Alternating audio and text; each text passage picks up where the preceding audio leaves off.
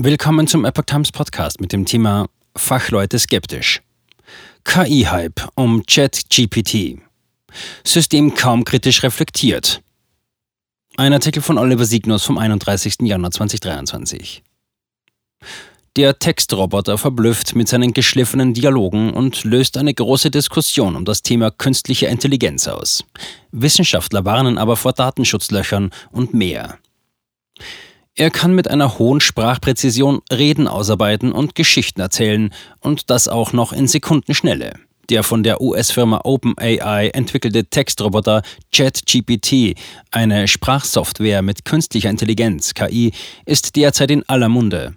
Das mit gewaltigen Datenmengen gefütterte Programm sorgt für viel Aufsehen, aber auch für Skepsis.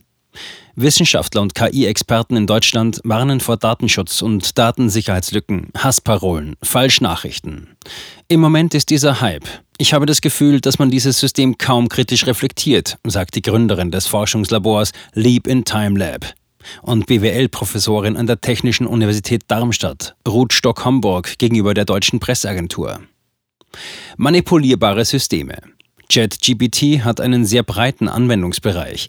In einer Art Chatfeld kann man dem Programm unter anderem Fragen stellen und bekommt Antworten. Auch Arbeitsanweisungen sind möglich, beispielsweise auf Basis grundlegender Informationen einen Brief oder einen Aufsatz zu schreiben.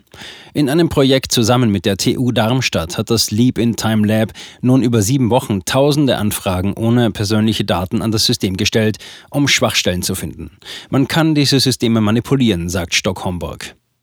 In einer Präsentation zeigt Sven Schulze, TU-Doktorand und Experte für Sprach-KI, die Schwachstellen des Textroboters. Neben antisemitischen und rassistischen Äußerungen sind Quellenangaben schlicht falsch oder laufen ins Leere. Bei einer Frage nach dem Klimawandel führt ein angegebener Link auf eine Internetseite zu Diabeteserkrankungen. In der Regel ist es der Fall, dass die Quellen oder auch wissenschaftliche Arbeiten gar nicht existieren, sagt Schulze. Die Software basiere auf Daten aus dem Jahr 2021. Bundeskanzler Olaf Scholz ist noch Finanzminister, der Krieg in der Ukraine unbekannt. Dann kann es auch sein, dass sie einfach lügt oder bei sehr speziellen Themen Informationen findet. Quellen sind nicht einfach nachzuvollziehen. Bei direkten Fragen, zum Beispiel mit kriminellen Inhalten, gäbe es zwar Sicherheitshinweise und Mechanismen, man kann aber mit Tricks die KI und die Sicherheitshinweise umgehen, sagt Schulze. Mit einem anderen Vorgehen zeigt die Software einem, wie man eine betrügerische Mail generiert. Oder sie wirft auch gleich drei Varianten aus, wie Trickbetrüger beim Enkeltrick vorgehen würden. Auch eine Anleitung für einen Wohnungseinbruch liefert GPT. Falls man auf Bewohner treffe, könne man auch Waffen oder physische Gewalt einsetzen. Ute Schmidt, die den Lehrstuhl für kognitive Systeme an der Otto-Friedrich-Universität in Bamberg innehat, sieht es aber vor allem als eine Herausforderung an, dass man nicht erfahren kann, wie der Textroboter zu seinen Angaben gelangt ist. Ein tieferes Problem bei dem GPT-3-Modell besteht darin, dass es nicht möglich ist, nachzuvollziehen, welche Quellen wann und wie in die jeweilige Aussage eingegangen sind. KI-Systeme und Bildung. Schmidt spricht sich aber trotz dieses gravierenden Mangels dafür aus, nicht nur auf Fehler oder auf einen möglichen Missbrauch der neuen Technik zu schauen, wenn beispielsweise Prüflinge ihre Hausarbeiten oder Klausuren von der Software schreiben lassen. Ich denke eher, wir sollten uns fragen, was für eine Chance haben wir durch solche KI-Systeme? Forscher treten doch im Allgemeinen dafür an, dass KI unsere Kompetenzen erweitere, vielleicht sogar noch fördere, aber nicht einschränke. Das heißt, ich muss mich auch im Bildungsbereich fragen, wie vielleicht vor 30 Jahren zum Thema Taschenrechner, wie kann ich denn Bildung mit KI-Systemen wie ChatGPT gestalten? Alle Server stehen in den USA. Trotzdem bleiben Bedenken zur Datensicherheit und dem Datenschutz. Was man sagen kann, ist, dass ChatGPT vielfältige Daten vom Nutzer aufnimmt, speichert und verarbeitet, um dann zum gegebenen Zeitpunkt dieses Modell entsprechend zu trainieren, sagt der zertifizierte Frankfurter Datenschutzfachmann Christian Holthaus. Es gebe das Problem, dass alle Server in den USA stehen. Das ist die eigentliche Problematik, wenn man es nicht schafft, die Technologie in Europa zu etablieren oder eine eigene zu haben, sagt Holthaus.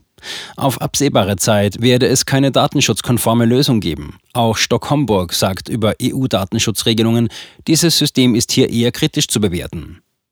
ChatGPT wurde von einer der führenden KI-Firmen in den USA, OpenAI, entwickelt. Der Software-Riese Microsoft hatte bereits im Jahr 2019 eine Milliarde US-Dollar in das Unternehmen investiert und kürzlich angekündigt, weitere Milliarden in das Unternehmen zu pumpen.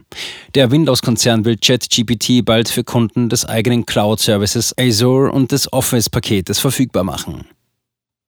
Ahnungslosigkeit im Umgang mit unausgereiftem System.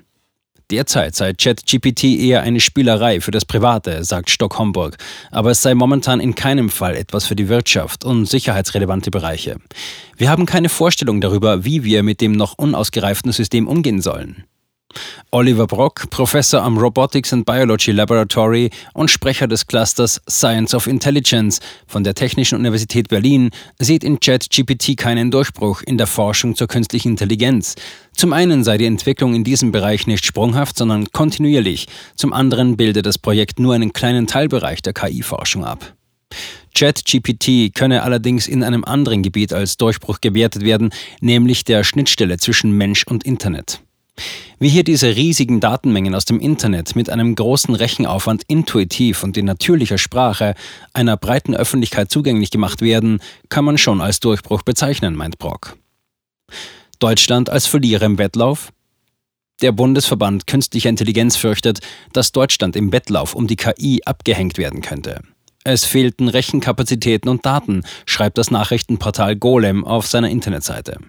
Daher hat der Verband kürzlich die Initiative Large European AI Models LEAM ins Leben gerufen, mit dem Ziel, hierzulande ein KI-Rechenzentrum zu bauen und europäische KI-Modelle zu entwickeln. Sie sollen auf riesige Datenmengen trainiert werden. Der Verband fürchtet um die digitale Souveränität in Bezug auf KI. Monopolartige Strukturen seien ebenfalls möglich, weil ein großer Teil der KI-Modelle aus den USA stamme. Europa sei hingegen unterrepräsentiert. Allerdings könnte das Vorhaben am Geld und den hiesigen Datenschutzauflagen scheitern. Konzerne unterstützen Initiative. Die Initiative unterstützen Konzerne wie E.ON, Bayer und Continental, die TU Darmstadt und das Deutsche Forschungszentrum für künstliche Intelligenz. Ende des Jahres 2020 förderte das damals CDU-geführte Bundeswirtschaftsministerium LEAM und begann an einer Machbarkeitsstudie zu arbeiten, deren Ergebnisse nun vorliegen. Demnach würde ein Rechenzentrum 350 bis 400 Millionen Euro kosten, hinzu kämen hohe Betriebskosten. Mithilfe eines Rechenzentrums könnten Unternehmen und Wissenschaftler an der Entwicklung der KI-Technologie teilnehmen und dazu beitragen, Deutschland und Europa wettbewerbsfähiger zu machen. Datenschutz versus interessante Ergebnisse. Die Planung beinhaltet auch die Gründung einer Servicegesellschaft, die die Industrie unterstützt und finanziert. Die Gesellschaft soll Rechenkapazitäten bereitstellen und bei der Entwicklung von neuen KI-Modellen sowie der Anpassung bestehender Modelle an die Bedürfnisse von Unternehmen unterstützen. Dies könne von großer Relevanz für die Industrie sein, meint Jörg Bienert, Präsident des Bundesverbandes Künstliche Intelligenz. Viele Unternehmen würden schon mit KI-Anwendungen experimentieren und deren Einsatz evaluieren. Allerdings gäbe es kaum europäische Modelle, was dazu führe, dass interessante Ergebnisse aus Datenschutzgründen nicht in der Produktion eingesetzt werden dürfen, so Binert. Entscheidend sei jedoch, dass die notwendigen Mittel für die Umsetzung zur Verfügung gestellt würden. Die Anschubfinanzierungen solle der Staat übernehmen. Ob daraus allerdings etwas wird, sei noch unklar.